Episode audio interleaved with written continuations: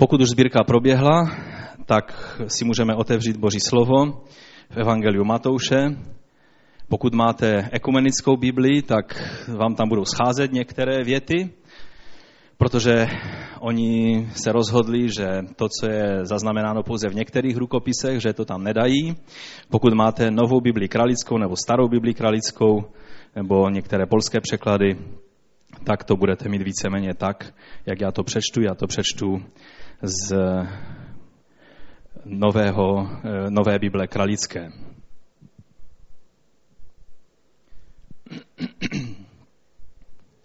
Minulý týden jsem tady nebyl, tak nevím, jak jste to všechno prožívali, ale před, my jsme byli v Třinci a měli jsme úžasný čas v Třinci a jinak vás Třinecký sbor pozdravuje.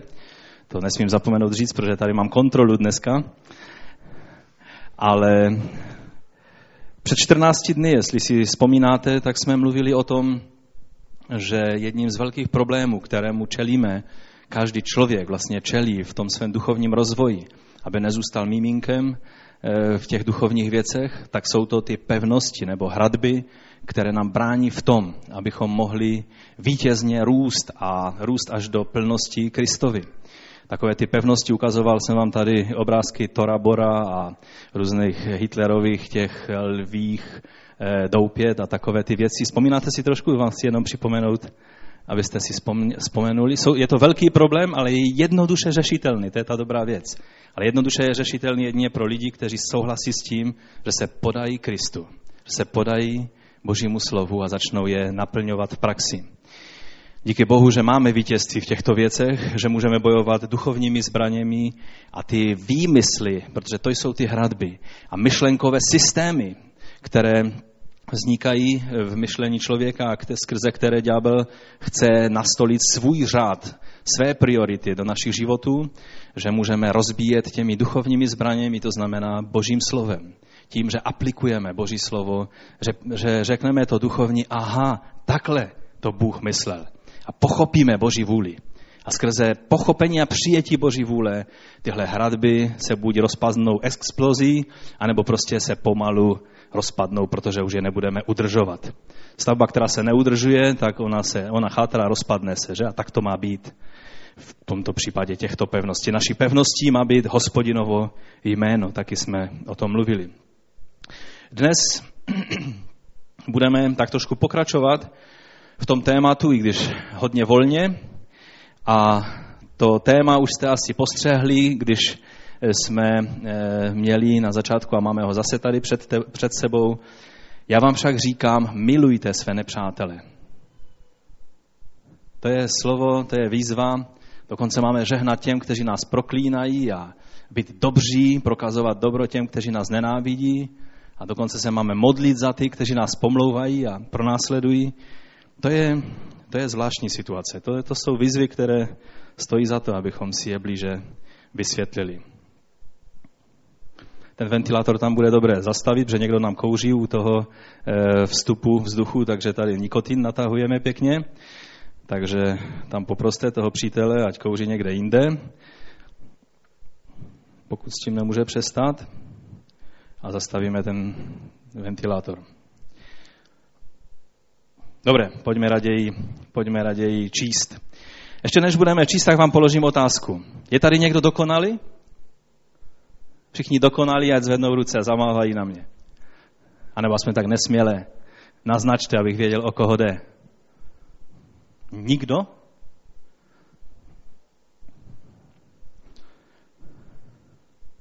Kdo si myslí, že je možné dosáhnout dokonalosti ne v nebi, ale tady v tomto pozemském životě?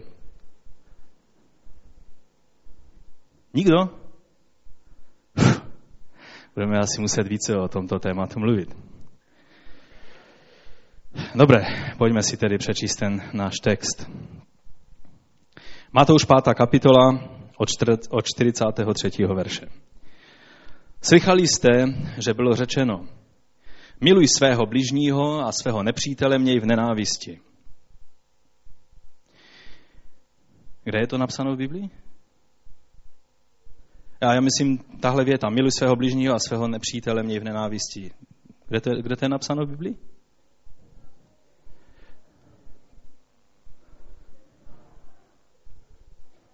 Ve starém zákoně? Nevíte někdo, kde to je napsané ve starém zákoně? Ano, Levitikus. Jsme blíž a blíž. No, radši se na to potom za chvíli podíváme. Ale teď pojďme, pojďme dál. Já vám však říkám, milujte své nepřátele. Žehnejte těm, kdo vás proklínají. Buďte dobří k těm, kdo vás nenávidí.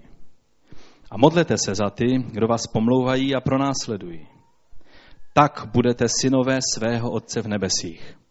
On přece dává svému slunci vycházet na dobré lidi i na zlé a posílá déšť na spravedlivé i nespravedlivé. Jakou máte odplatu, když milujete jen ty, kdo milují vás? Nedělají snad to teří celníci? Celníci byli takovým synonymem všeho špatného tehdy a to bylo proto, že to byli celní úředníci, kteří nefungovali v pěkných kancelářích a neřešili ty věci takhle nějak jménem zákona, ale to byli jakoby takový dobrovolníci, kteří kolaborovali s režimem římským a nechali se, eh, nechali se najmout těmi skutečně ustanovenými celníky.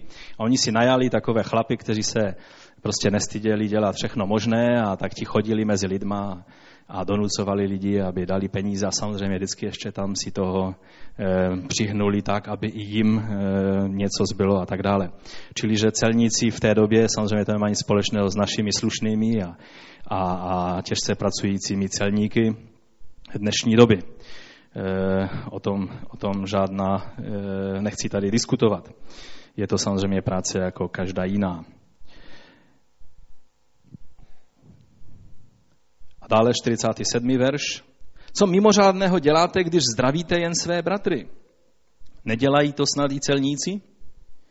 Buďte tedy, a teď poslouchejte dobře, když jste tak hlasovali. Buďte tedy dokonalí, jako je dokonalý váš otec v nebesích. To znamená, že máme být dokonalí a ne jen tak dokonalí, ale dokonalý způsobem, jakým je dokonalý náš Otec v nebesích. A to už teda potřebuje pořádné vysvětlení. Jak nám může Ježíš přikazovat něco, co není možné? Něco, co je neproveditelné. Myslíte si, že Ježíš nám něco říká a předem počítá s tím, že to není možné, eh, ani se tím nezabývejte, to není, to není pro tebe ty a dokonalý, to prostě se k sobě nehodí, ani, ani se tím nezabývej ve svém životě. Takhle Ježíš uvažuje o tobě a o mně? A nebo když řekl, buďte dokonalí, tak jako Otec váš v nebesích je dokonalý, tak to myslel přesně tak, že to, tu radu, kterou nám říká, se má stát v našich životech a nemáme zůstat nedokonalí, ale dokonalí v té věci, o které on mluví. Co myslíte? Ta druhá možnost je pravdivá? Já si myslím, že určitě. Ježíš nás nikdy nebude vyzývat k něčemu, co není možné. Problém, že si z dokonalosti, že máme problém s dokonalostí, to je, to je vlastně tím, že vždycky automaticky se nám spojí dokonalost s bezhříšností. Když se mě někdo zeptá, jsi dokonalý, no tak, tak eh, ve světcích měřících dokonalý nikdy nebudu, to je jasné, protože já občas něco pokazím, něco se spletu, v češtině nedám délku, kde má být a ten, co se mnou diskutuje, tak eh, třeba na internetu se to stává, místo aby odpovídal na vaši otázku, tak vám opraví chybu, kterou jste udělali délku a jako by to něco souviselo s, eh, s, tím, s tou podstatou věcí, o které se diskutuje, ale Češi mají takovou, prostě takového koníčka, tak jim to je třeba nechat. A takže s takovou dokonalostí to vůbec není, to není třeba ani uvažovat. Ale tady je řeč o dokonalosti, o které mluví Ježíš jako o splnitelném cíli. Jako o něčem, co máme hledat, k čemu máme zpět. Když si s tím spojíš, že to znamená, že budu bezhříšný, že už neučiním ani jednu chybu, ani jeden hřích, tak samozřejmě není možné o takové dokonalosti mluvit, protože ani dokonalost Biblii takhle nikdy není vyjádřena. Spíš naopak Bible nám, nás přivádí k realitě, že kdo by říkal, že nehřeší, tak je lhář. Kdo e, si myslí, že nehřeší, tak prostě akorát nepoznal hloubku hříchu a nepoznal sám sebe ještě dostatečně. Ale vždy, když se přiblížíme k božímu světlu, čím blíž jsme k božímu světlu, tím víc vidíme, jak jsme slabí, padající a schopní dělat chyby. Takže je třeba si vysvětlit, co nám tady Ježíš vlastně radí, co máme, eh, čím se máme stát. To slovo dokonalý v Novém zákoně je, eh, tuším, že je to slovo teleios a ono znamená eh, úplnost, znamená celistvost, znamená zralost, taky může znamenat dospělost. Když jsme zralí lidé, i když se svýma chybama, ale jsme dospělí lidé, tak se hodně lišíme od malých dětí. Hodně se lišíme od puberťáků. Už se nechovám jako puberťák. Možná vás zklamu některé z vás, ale už bych se aspoň teda neměl chovat jako puberťák, když mě je pomalu 50 let, že? Dospělý člověk jedná jinak. Dokáže předvídat důsledky svých činů, což děti nedokážou. A proto je to učíme. Skrze kázeň, skrze to, že občas tatínek musí stáhnout opasek a udělat, co je třeba tomu synovi, tak skutečně e, mu pomáhá k tomu, aby byl dokonalý. To znamená, aby byl zralý, dospělý ve svém životě a nezůstal takové velké mimino, které si stále myslí, že může dělat, co chce a žádné důsledky jeho jednání nikdy nepřijdou. Někteří lidé se upřímně diví tomu, celý život nic nedělají, jenom fňukají a naříkají a, a prostě omlouvají se a vymlouvají se a tak dále. A pak se diví, že nic v životě nemají, že ničeho nedosáhli.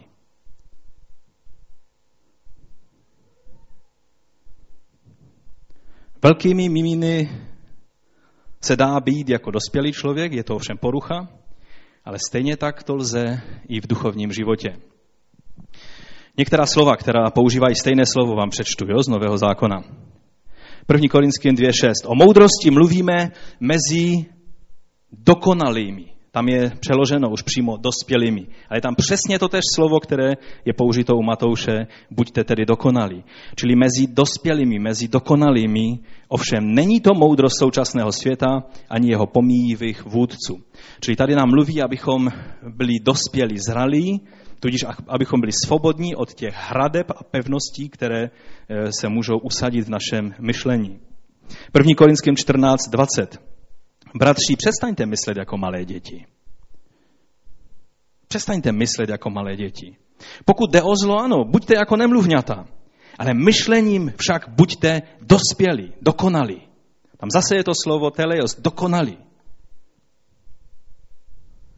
Či to není nějaká nabubřelá vlastnost, dokonalý, pan dokonalý, všechno je tip-top, ale že je to, že jsi dospěl do zralého věku, ve kterém si uvědomuješ určité věci, které člověk, který není zralý a dospělý ve víře, si neuvědomuje. Efeském 4.13. Abychom nakonec všichni dospěli k jednotě víry a poznání Božího Syna k dokonalému lidství v plné míře Kristovy dospělosti. Či tady zase je ta dokonalost k dokonalému lidství, čili k zralému lidství, k plnosti Kristovy dospělosti ve víře. Koloském 4.12. Pozdravuje vás Kristův služebník Epafras, váš krajan, neustále za vás bojuje na modlitbách, abyste dokonale a plně stáli ve veškeré boží vůli. Takže když je člověk zralý, když je člověk dospělý ve víře, tak ehm, si víc uvědomuje Boží vůli a s čím ona souvisí a co Bůh od nás žádá a očekává v tomto životě, než člověk, který není zralý a je mimino duchovní. Takže to bychom měli taky si uvědomit. Filipským 3.15 ještě na závěr. Všichni, kdo jsme dospělí, neboli dokonalí, tedy sdílejme tento postoj. A pokud v nějakém ohledu smyšlíte jinak, Bůh vám zjeví i to. Čili, že ti lidé, on tady mluví Pavel, my, kteří jsme dokonalí, ale pak mluví, že ti lidé mají jiný názor, než má on a že přijde čas, kdy pochopí tak, jak on to chápe. Rozumíte, že můžeme mít různé úrovně poznání v mnoha věcech. Ale přesto můžeme být zralí, co se týče víry a základních věcí Boží vůle do života člověka. O různých detailech toho, jak funguje tento svět a jak by mohl lépe fungovat, tak dále se můžeme různit. O tom, co je napsáno tam na tom místě v Biblii nebo na onom, můžeme mít různé názory.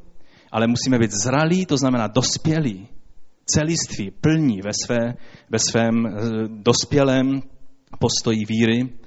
A eh, tady Pavel jakoby, jakoby vychází z toho, že všichni, kteří jsme, čili to je nějaký takový stav, kdy, kdy lze říct, ano, to už je zralý křesťan. Nezáleží na věku. Někteří v 15 letech jsou zralější křesťané, než někteří v 55. A myslím si, že je důležité, abychom chápali, s čím to souvisí. To dnešní téma, o kterém mluvíme, abychom milovali své nepřátele, si můžete říct, no proč zrovna bychom měli začínat takovéto téma z takového konce, kdy je mnohem víc jednoduchých příkladů, třeba bychom milovali své blížní, že, a starali se o rodinu a platili své dluhy a, a, a prostě nebyli rozhazovační, byli slušní lidé a tak dále. Spousta věcí je v Biblii, které bychom mohli ukázat. Proč začínat zrovna z takového radikálního konce? Miluj své nepřátele. Kdo může milovat své nepřátele? To přece není možné. Kdo může žehnat těm, kteří ho proklínají jménem všech démonů tohoto světa? Jak, jak můžu žehnat takovému člověku? Já ani nevím pořádně, jestli to na mě působí nebo nepůsobí. Musím si ujasnit nejdříve tyhle věci.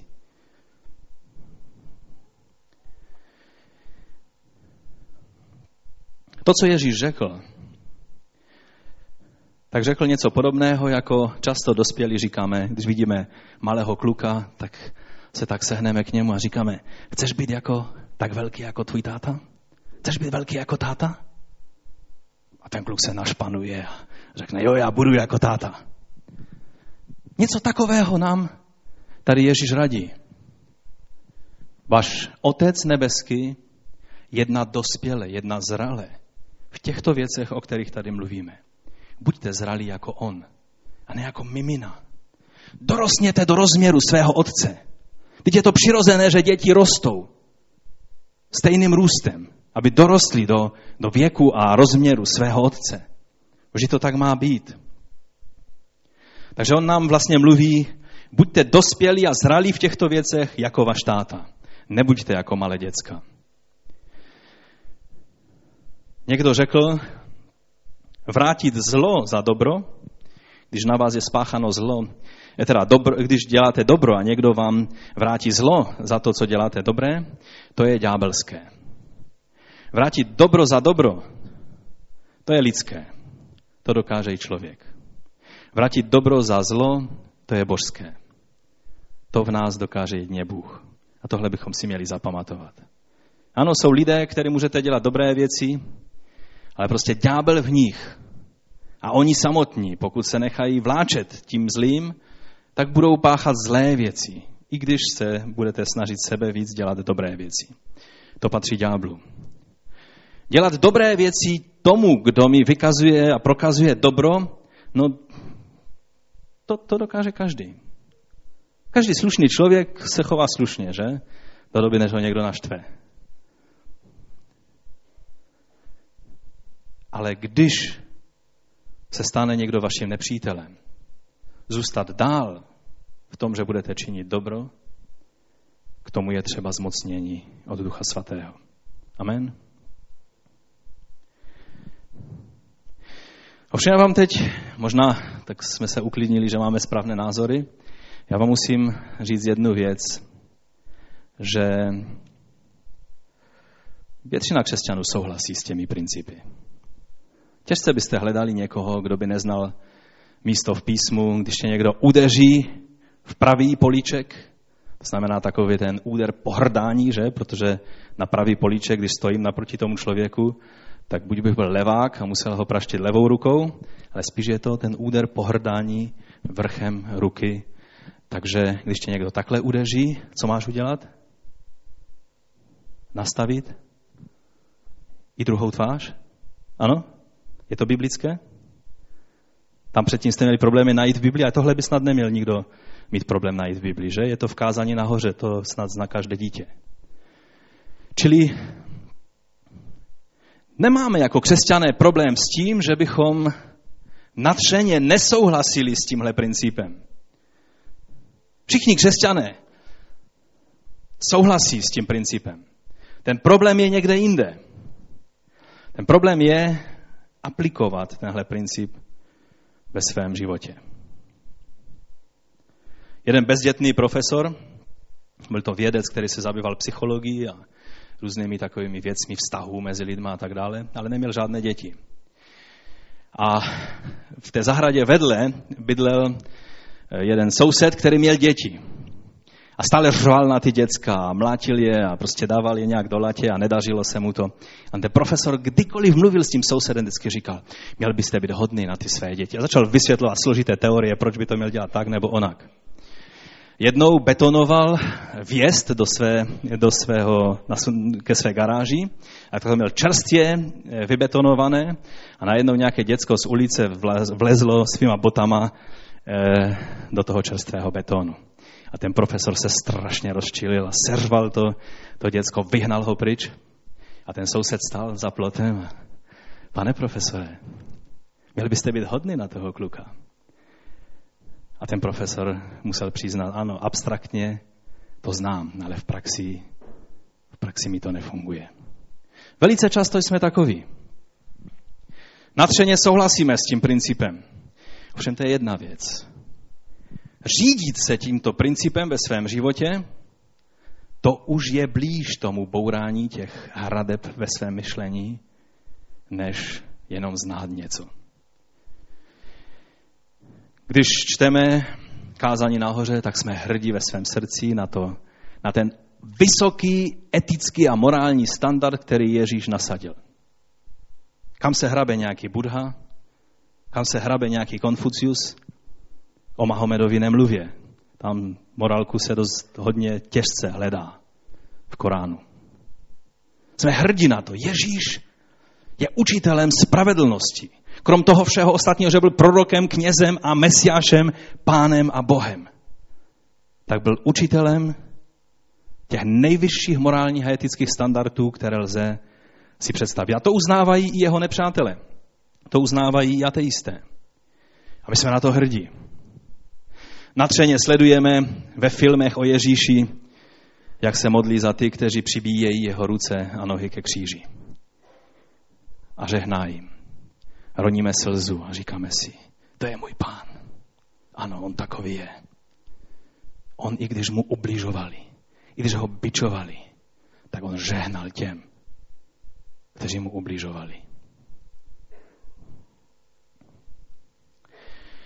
Všichni rádi čteme velké příběhy o tom, jak to boží vítězí nad tím lidským.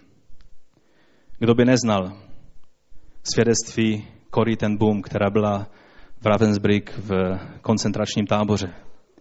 A pak jednoho dne v Německu na jedné konferenci se setkala s SSákem, který ublížil jejich rodině, jí samotné. Kdo by nevěděl o tom, jak ona šla k němu, k tomu člověku a jak mu odpustila. A jak mohla být nádherná chvíle věčnosti v tom, když tomu člověku bylo odpuštěno.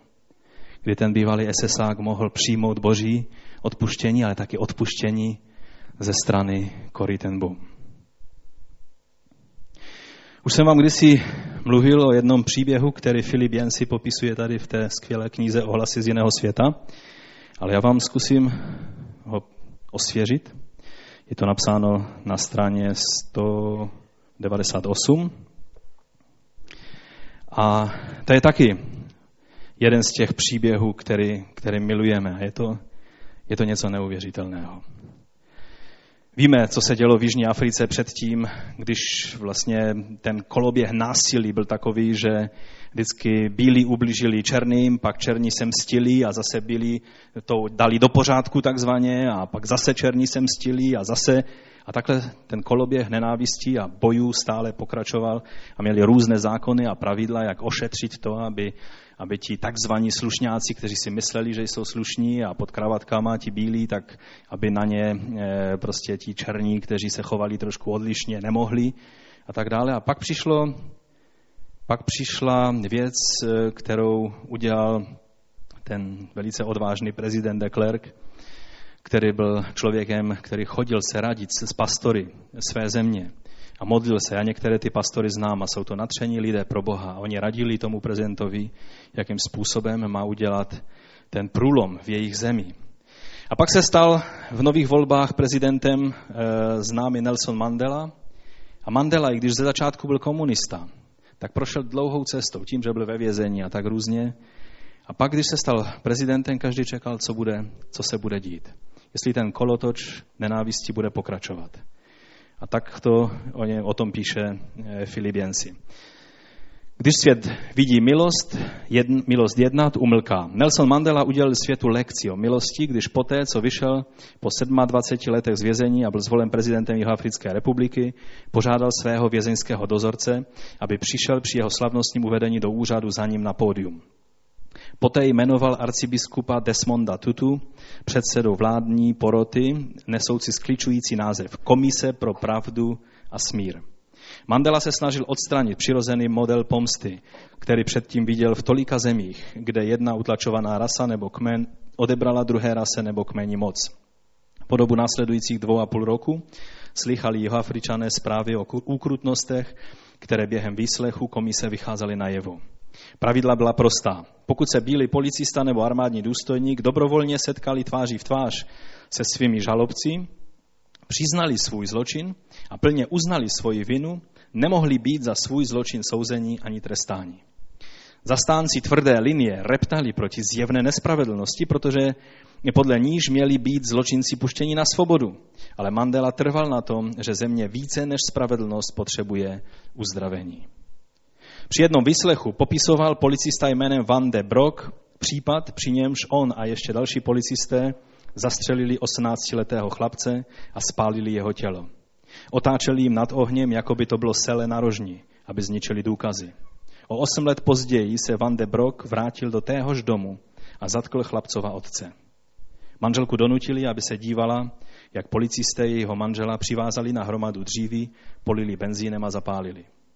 Když starší žena, která přišla nejprve o syna, potom i o manžela, dostala slovo, ona totiž tam byla u toho, když ten policista to popisoval, soudní síň stichla.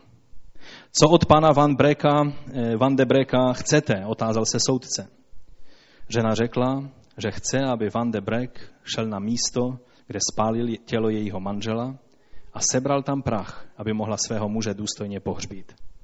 Policista s hlavou sklopenou přikývl na souhlas. Potom žena připojila ještě jedno přání. Pan Van de Brek měl připra- mě připravil o celou moji rodinu, ale já mám pořád ještě dost lásky na rozdávání. Chtěla bych, aby za mnou dvakrát za měsíc přišel do geta a strávil se mnou den, abych mu mohla dělat matku. A přála bych si, aby pan Van de Brek věděl, že mu Bůh odpustil a že já mu odpouštím. Chtěla bych ho obejmout, aby poznal, že moje odpuštění je opravdové. Když postarší žena kráčela směrem ke svědecké lavici, někteří lidé v soudní síni začali spontánně zpívat Amazing Grace. Ale Van de Breck už píseň neslyšel. To, co právě zažil, jej tak přemohlo, že omdlel. Toho dne nebylo v Jižní Africe učiněno spravedlnosti zadost a stejně tomu bylo v celé zemi po řadu měsíců, během níž probíhala bolestná řízení Komise pro pravdu a smír. Odehrávalo se něco hlubšího než spravedlnost. Nedej se přemoci zlem, ale přemáhej zlo dobrem, napsal Pavel.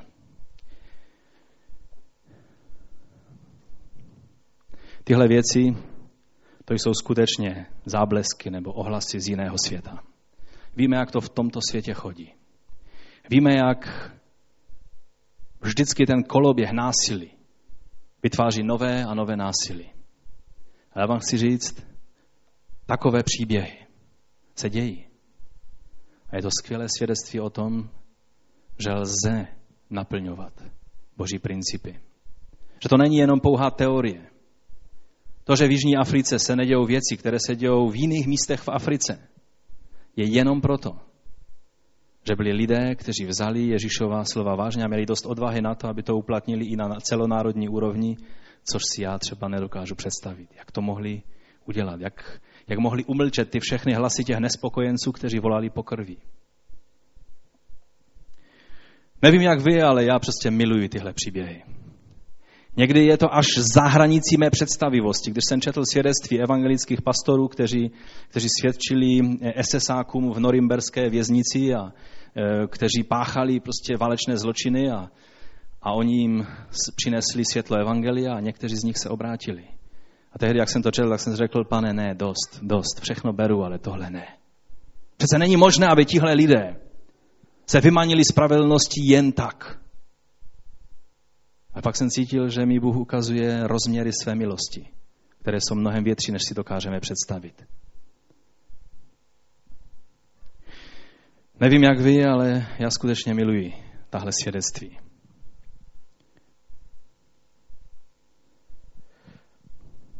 Když čteme to slovo, ovšem v Biblii, když se někdo udeří v pravou tvář, nastav mu ji druhou, jak zareagujete, když to čtete?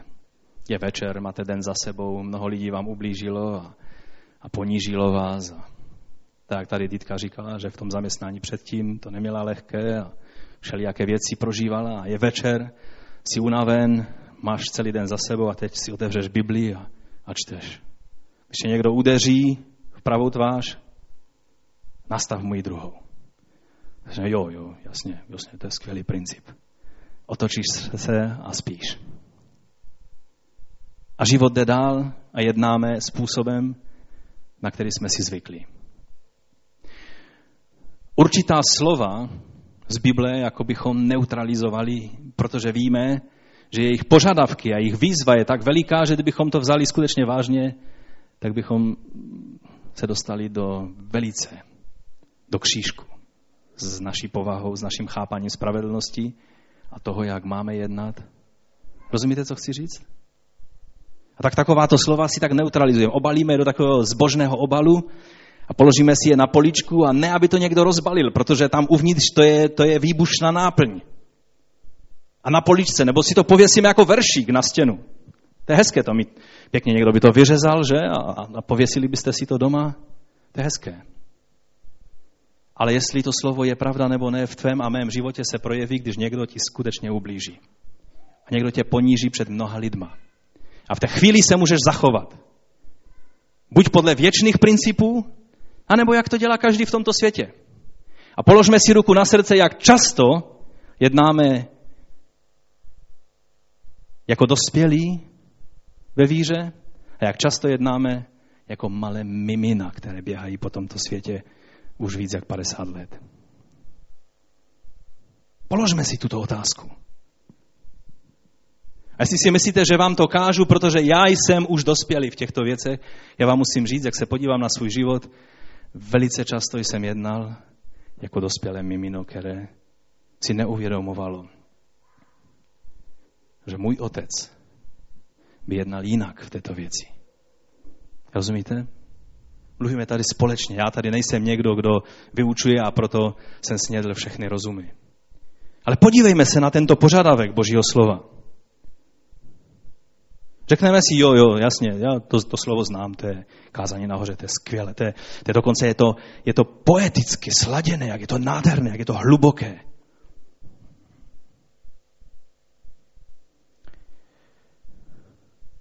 Problém je, že podle toho slova nejednáme.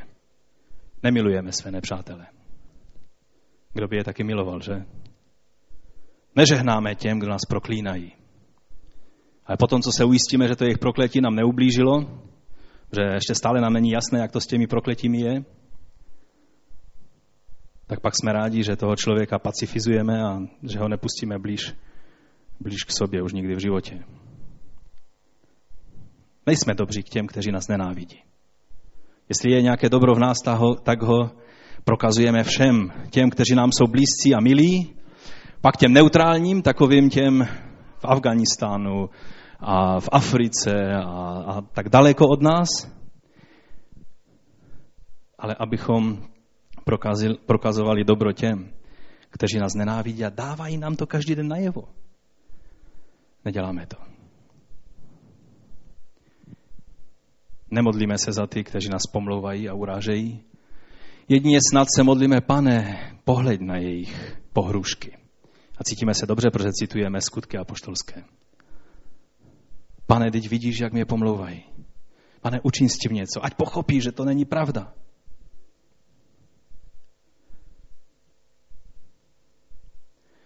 Nebo snad milujeme své nepřátele? Nebo snad žehnáme skutečně těm, kteří nás proklínají? Nebo snad skutečně jsme dobří vůči těm, kteří nás nenávidí, ponížují. Modlíme se za ty. A v té modlitbě se nemodlíme za sebe, jak jsme zranění, ale za toho člověka, aby ho Bůh požehnal.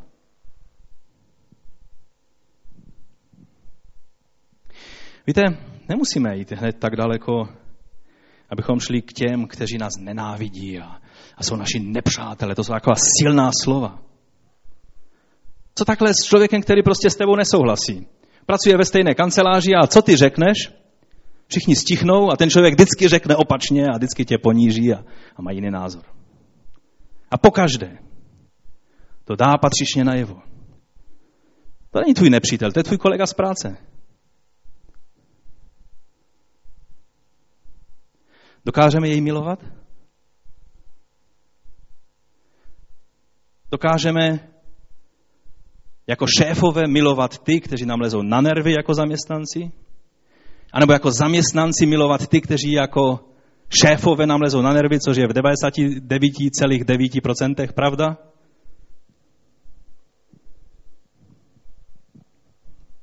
Myslím si, že potřebujeme růst k dospělosti. Amen. abych se nedostával pod kůži jenom nám jako jednotlivcům, protože to si můžete, tu, tu laťku si můžete přetáhnout do rodinného života, společenského života, sousedského života a tak dále. Některé nejdelší konflikty na téhle země tváří jsou, víte, mezi kým? Mezi sousedy.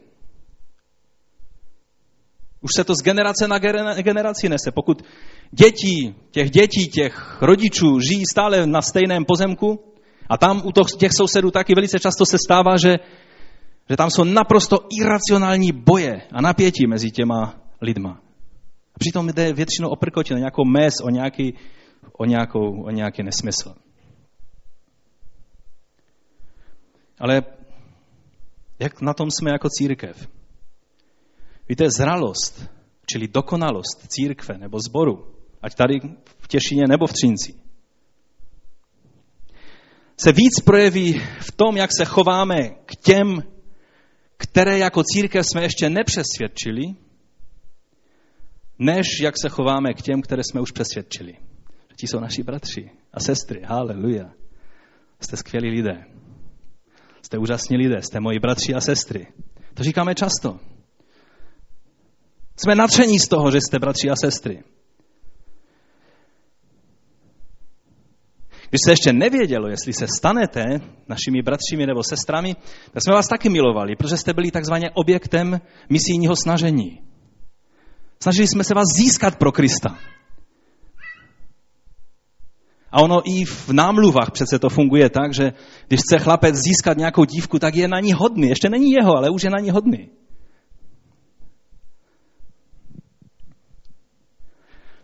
Ale jak to je potom, když Třeba ta dívka mu dá košem. Slušný chlapec zůstane hodný i potom. Mnoho chlapců nejsou hodní. Začnou mluvit špatné věci o té dívce. A víte, já vám chci říct, že velice často se takhle chováme i ve svém křesťanském životě. Když vám někdo dá najevo, že teda s ním jako s křesťanem počítat nemůžete, tak najednou náš vztah k tomuto člověku se změní. A já vám chci říct, že zralost církve se neprojeví ani tolik v tom, jak, jak jsme vynalézaví, abych, v tom, abychom prokazovali lásku vůči našemu Pánu a Bohu. A díky Bohu za dnešní dobu, protože je, je, je to velice takové rozmanité, není to tak šablonovité a stejné, jak to bývalo kdysi. Prokazujeme lásku našemu Pánu. Jsme natření z toho, že On je naším Bohem a milujeme ho a rádi to dáváme na Ale jak se jako církev chováme vůči těm, kteří od nás odešli, kteří nám dali najevo, že nikdy naši nebudou, tam se ukazuje zralost. Všechna náboženství tohoto světa to mají jasné. Někteří to mají tak jasné, že to mají napsáno i ve svém Koránu, jako muslimové. Když někdo nepřijme jejich víru, tak je to jednoduché. Buď se staneš muslimem, nebo nebudeš muslimem, ale taky nebudeš naživu. To je celkem jednoduché rovnitko. Díky Bohu, že ne všichni muslimové berou Korán příliš vážně. Nemodleme se o probuzení eh, v tom muslimském pojetí slova. Že pak bychom viděli více Afganistánu a více Chomejního Iránu.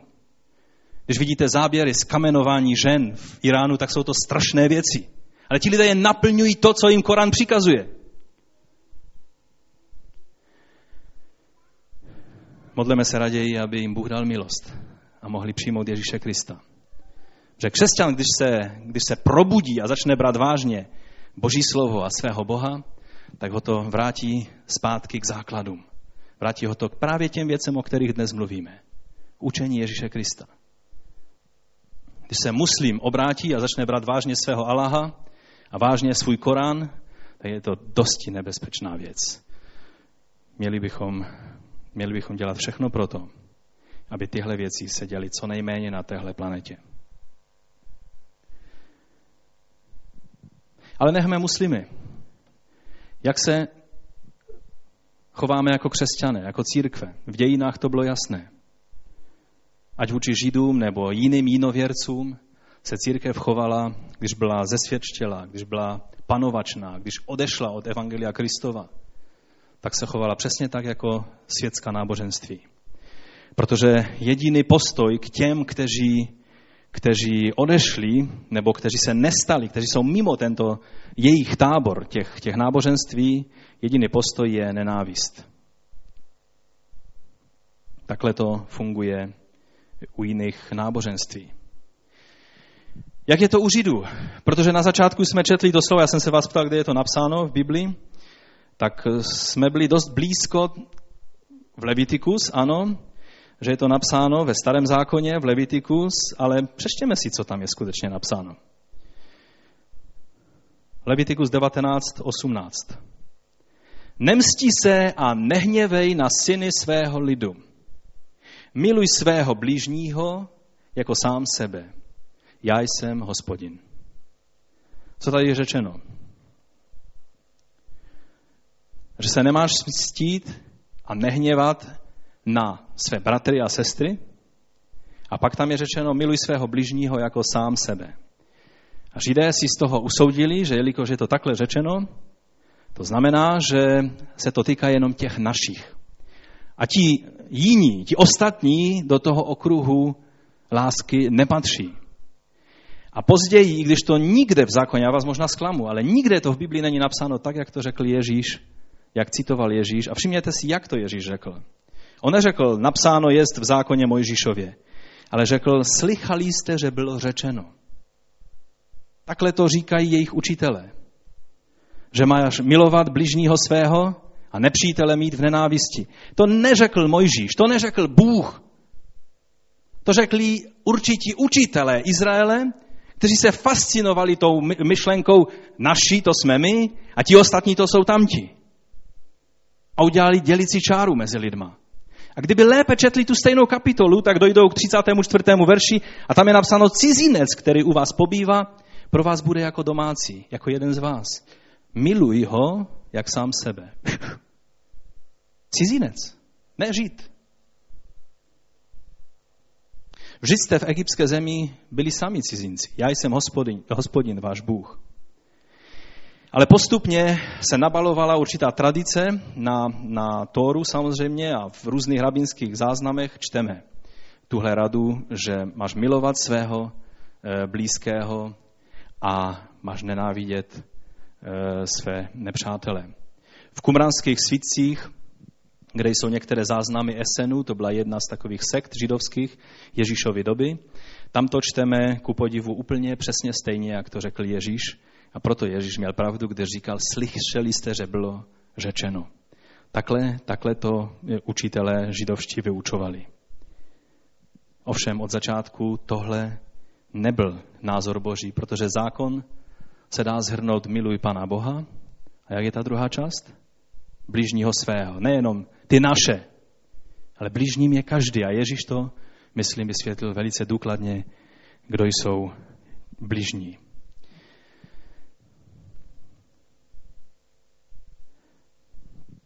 Takže jak se chováme k těm, o kterých už nemáme naději, že se někdy obrátí? Pokud ti tvůj soused řekne, nevěřím, že Ježíš je mesiáš a nechci, aby se z mě kdykoliv ještě jednou na to ptal, co uděláš?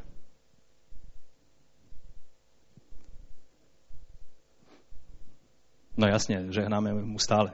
A co uděláš? Budu se za něho modlit. Budeš do něj dále klavírovat? Musíš se obrátit, musíš činit pokání. On tě požádal, abys to nedělal. A ty mu chceš prokazovat dobro.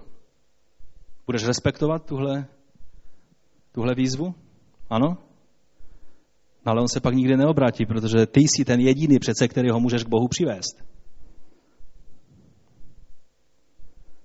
Ty můžeš být tím, že nebudeš jednat jako jak dospělé jako tvůj otec, tak budeš naopak nástrojem toho, že on když uslyší slovo Ježíš, tak si dá prsty do uší a uteče pryč. Nebude chtít o tom vůbec slyšet. Na celém jednom národě jsme se jako církev takhle podepsali. A to byli naši starší bratři židé.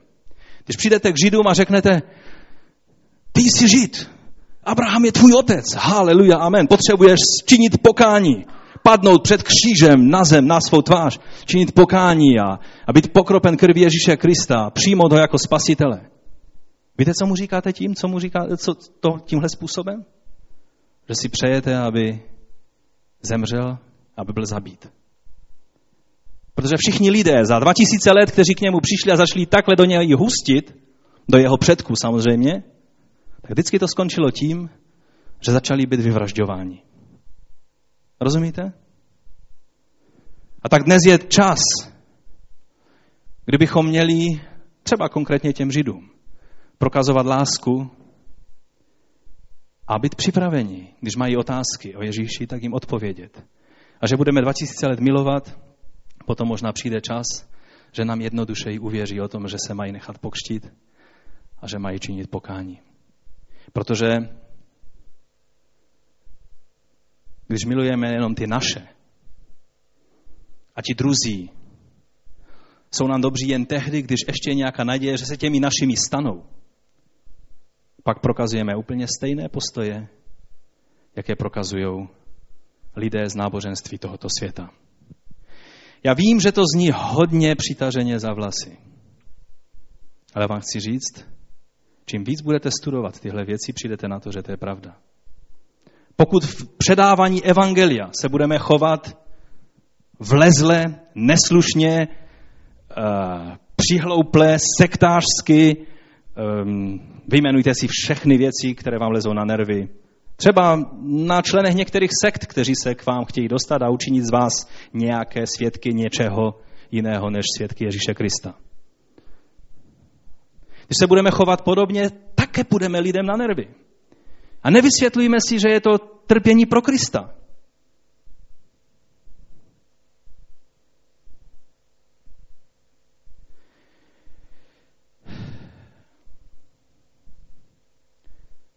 Takže toho souseda, který ti to tak jasně dá najevo, budeš dále milovat?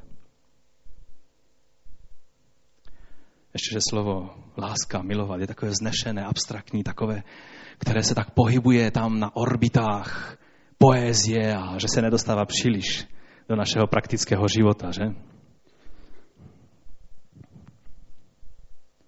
To neznamená, když ho budeš milovat, že se smíříš z jeho hříšnosti, to neznamená, že mu budeš schvalovat to, že žije v nějakých neřestech, že mu budeš odkejvávat, když ti bude mluvit nečisté vtipy, že se budeš smát ještě dřív, než ten vtip skončí, aby ho ani nedořekl do konce. Ale že mu na rovinu řekneš. Mám taky na tebe jednu prozbu. Už nikdy přede mnou více takovýto vtip neříkej, protože on je nečistý a mě se nelíbí. Tohle je láska. Víte, když se podíváte do světa, to všechno vychází z toho problému naši a tam ti druzí. Dokonce členové stejného gengu uh, jednají prostě mile s členy stejného gengu.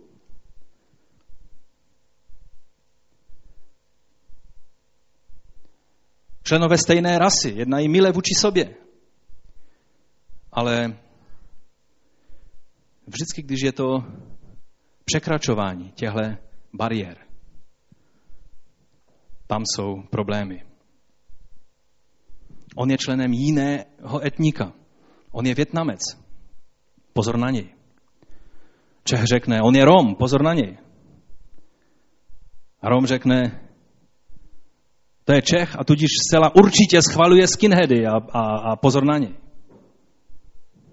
On určitě jásá doma, když skinheadi tam běhají po, po Chánově nebo já nevím, po takových těch místech, kde žijou e, mnohé rodiny Romů a dělají pořádek.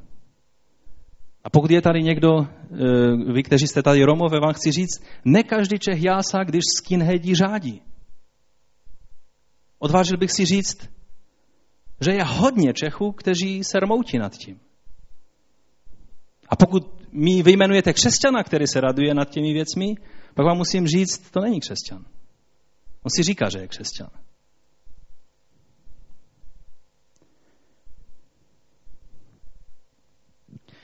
Víte, to, že uznáváme úžasné principy a mluvíme, všude mluvíme o Ježíši, že je Bůh a že je úžasný a že, že on miluje všechny své nepřátele a, a tak dále, ale žijeme pak něco úplně jiného ve svých životech, některé lidi tam venku přivadí k šílenství. Pak přichází takový křesťan, velká huba křesťan, a začne ladovat ty všechny principy křesťanské, musíš se obrátit. A jak to, že ještě nejsi křesťan, už jdu za tebou po čtvrté a, a po páté už tady nepůjdu a půjdeš do pekla a tak dále, tak vám chci říct, že některým lidem to skutečně vadí a nevidí v tom žádnou lásku a žádné křesťanství. A v Americe jedni lidé šli až tak daleko, že založili organizaci, která se jmenovala Ateisté pro Krista. Oni řekli, to, co vyučoval Ježíš, je skvělé. Ale křesťané to nežijou. Takže takové to zbožňování Krista, to neutralizuje to, co on skutečně přinesl, že on nás chtěl naučit slušně žít. A tak založili organizaci Ateisté pro Krista a snaží se učit žít podle Ježíše. Ono jim to moc nejde, protože to bez, bez mocnění Ducha Svatého nejde. Ale rozumíte to poselství téhle věci? Není to dobré svědectví o nás křesťanech.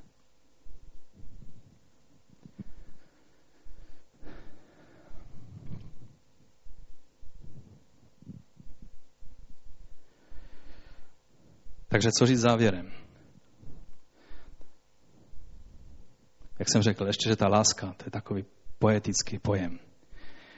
Tuhle, tehle dojem je třeba zrušit.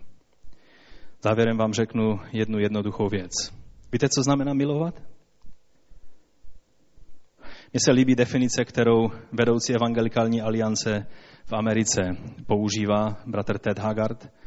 Napsal několik skvělých knih a je to skvělý bratr a taky je pastorem sboru asi 14 tisícového. On to říká velice jednoduše. Milovat podle Bible znamená žít pro dobro někoho jiného. Takže ne nějaká poézie, ale praktické kroky.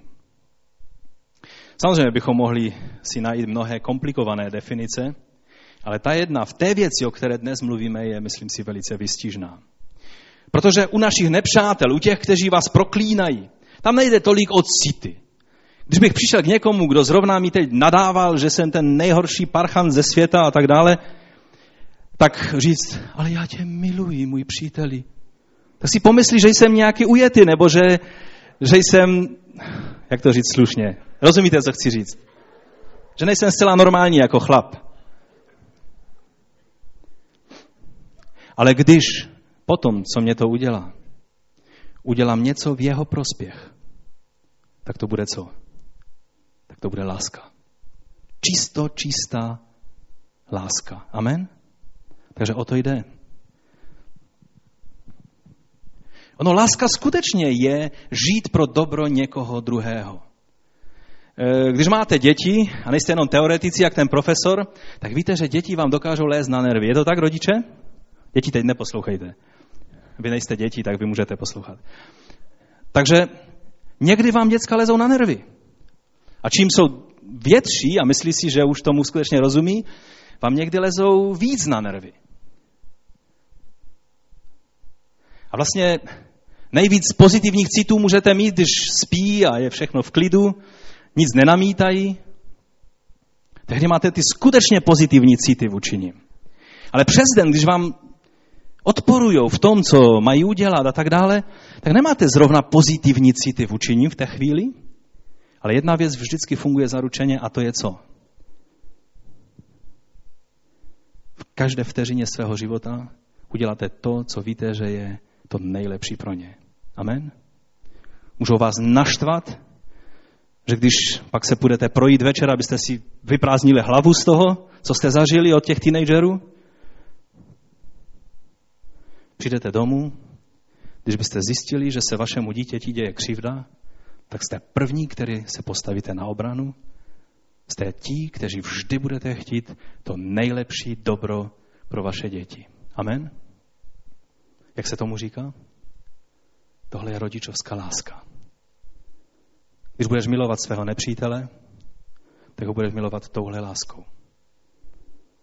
I když nebudeš souhlasit s tím, co říká, co dělá, ale budeš chtít pro něj jen dobro. Amen? Tohle je ta láska.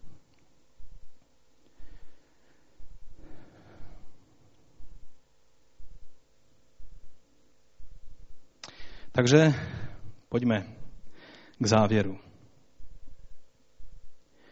Když nám lidé ubližují, když nás ponížují, když nám dělají konkurenci, když jsou našimi oponenty a stále nám odporují ve všem, prostě se stavějí proti nám, dokážeme je milovat? Ty city přijdou, ale vždycky až potom. Když dokonce svému nepříteli uděláte něco, co je v jeho prospěch, nějaké, prokážete mu nějaké dobro. Někde je napsáno, abychom nakrmili svého nepřítele. Třeba nakrmíte svého nepřítele. Tak jak jeden chlapec přišel ze školy a furt, pokaždé, co přišel ze školy, byl nešťastný, že kluk, který sedí za ním, ho furt boxuje dozad a, a on se s ním prostě snaží bojovat, ale on je silnější a furt to nefunguje a prostě ten kluk byl nešťastný. A zrovna četli to, nakrm svého nepřítele doma, tak jeho starší bratr říká, no co kdybys ho nakrmil, toho tvého nepřítele. No a tak se maminka ptá, no a co on má rád, ten kluk? A to byl nějaký druh cukrový. No a tak příští den šel ten chlapec ubližovaný do školy s tím cukrovým a zase to boxování a on vzal a nabídnul mu to, co ten kluk měl strašně rád. Nevím, to bylo cukrový, kluci nemají rádi cukrový. Něco to bylo, co ten kluk měl strašně rád.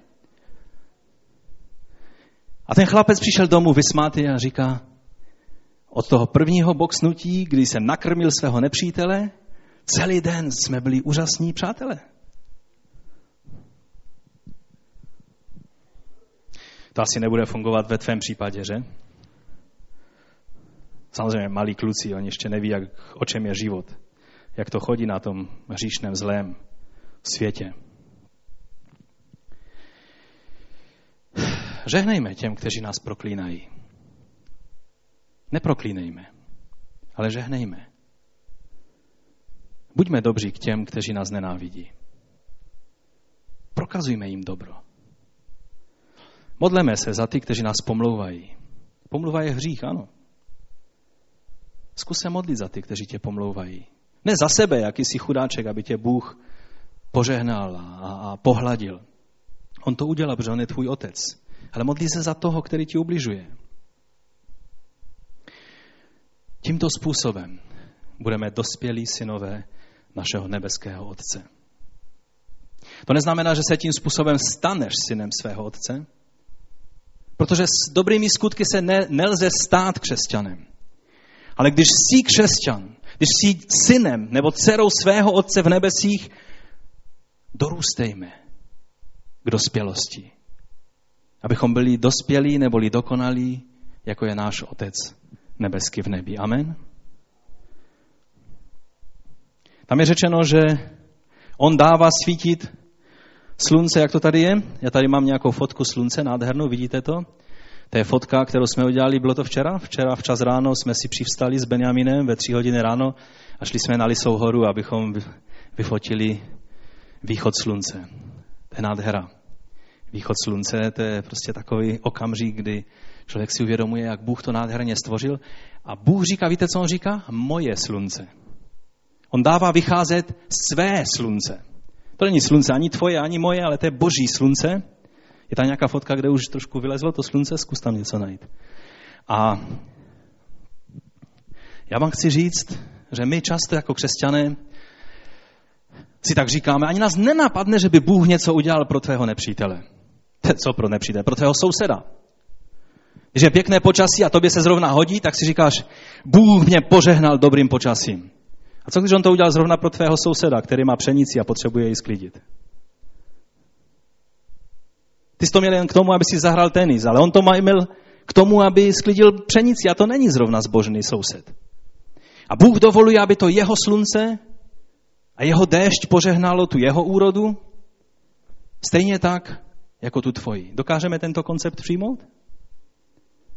Někdy jako křesťané jsme hrdí, že Bůh vyslýchá naše modlitby ohledně, ohledně počasí. Já vám chci říct, k tomu je třeba víc pokory. Že někdy se modlíme za počasí a vůbec nás nezajímá, jaké počasí potřebují ti druzí lidé. A Bůh se nás dívá jak na malé děcka a říká si, jak vám to mám vysvětlit? Dorostěme. Nebo jak se to říká česky, rostěme, nebo e, prostě rozvíjejme se správně, abychom, aha, tam už začíná slunce vylejzat. E, takže abychom dorostli a stali se zralí v těchto věcech. Jedině tehdy, když budeme chápat, že to, když žehnám těm, kteří mi jsou blízcí, kteří jsou moji, jsou součástí toho mého kruhu. Když se to projevuje i tady, třeba hned po zhromáždění. Většinou tvé kroky směřují k té skupince, která ti je tolik blízká. Tak čaute, bratři, jak, jak jste se měli celý týden? A, tak, a vlastně víte, jak se měli, protože jste celý týden s nima byli, ve skupince a všude. A tam je jeden takový člověk, zvláštní, on tu je snad poprvé, tak nesměle stojí a přešlapuje a neví, nikdo ho ani pomalu nepozdraví. Já jsem byl na některých místech ve světě, kde byly sbory, které si říkali ty nejposvěcenější z posvěcených. Já jsem tam byl cizinec.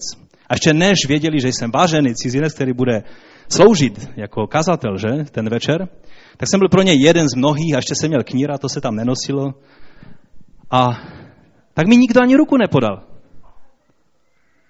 Šli, mluvili spolu a dívali se skrz mě. Jo? Tady, tady jsem stal já, tam stal ten člověk, eh, teda já jsem stal mezi nimi a oni tady stali a mluvili spolu a dívali se skrz mě a já jsem pro ně neexistoval. Někdo se může cítit tady v tomto středu podobným způsobem. Možná to je někdo, kdo tady stále chodí a zdá se ti, že nějaké změny se v jeho životě ne, nedějou, na které bys řekl haleluja. Miluješ ho? Ono, milovat takového člověka je mnohem jednodušší, než milovat svého nepřítele, který ti chce vážně ublížit. Víte, nechci se pouštět, protože můj čas je pryč, do tak složitých věcí, jako je, jak můžeš milovat někoho, kdo ti skutečně těžce ublíží. Třeba tvým dětem. Jak můžeš milovat muslima, který vzývá chvály svému Allahovi a míří si to směrem k věži, ve které jsou tisíce, desetitisíce lidí. Když bychom měli více času, tak bychom si mohli říct o tom, že žádný jiný postoj nepotřebujeme, prostě lásku. Pokud láska znamená vykazovat dobro, žít pro dobro druhého člověka, pak mohu milovat i toho nejhoršího parchanta na téhle země tváří. Amen? Protože mu budu chtít prokázat dobro, že to první dobro je, abych mu pomohl. Aby mohl začít žít normální život. Neexistuje u křesťana jiný postoj, vyjma ďábla, který bychom používali směrem k ostatním lidem než je postoj lásky, to znamená, že chceme pro ně jen dobro. Postaňme k modlitbě.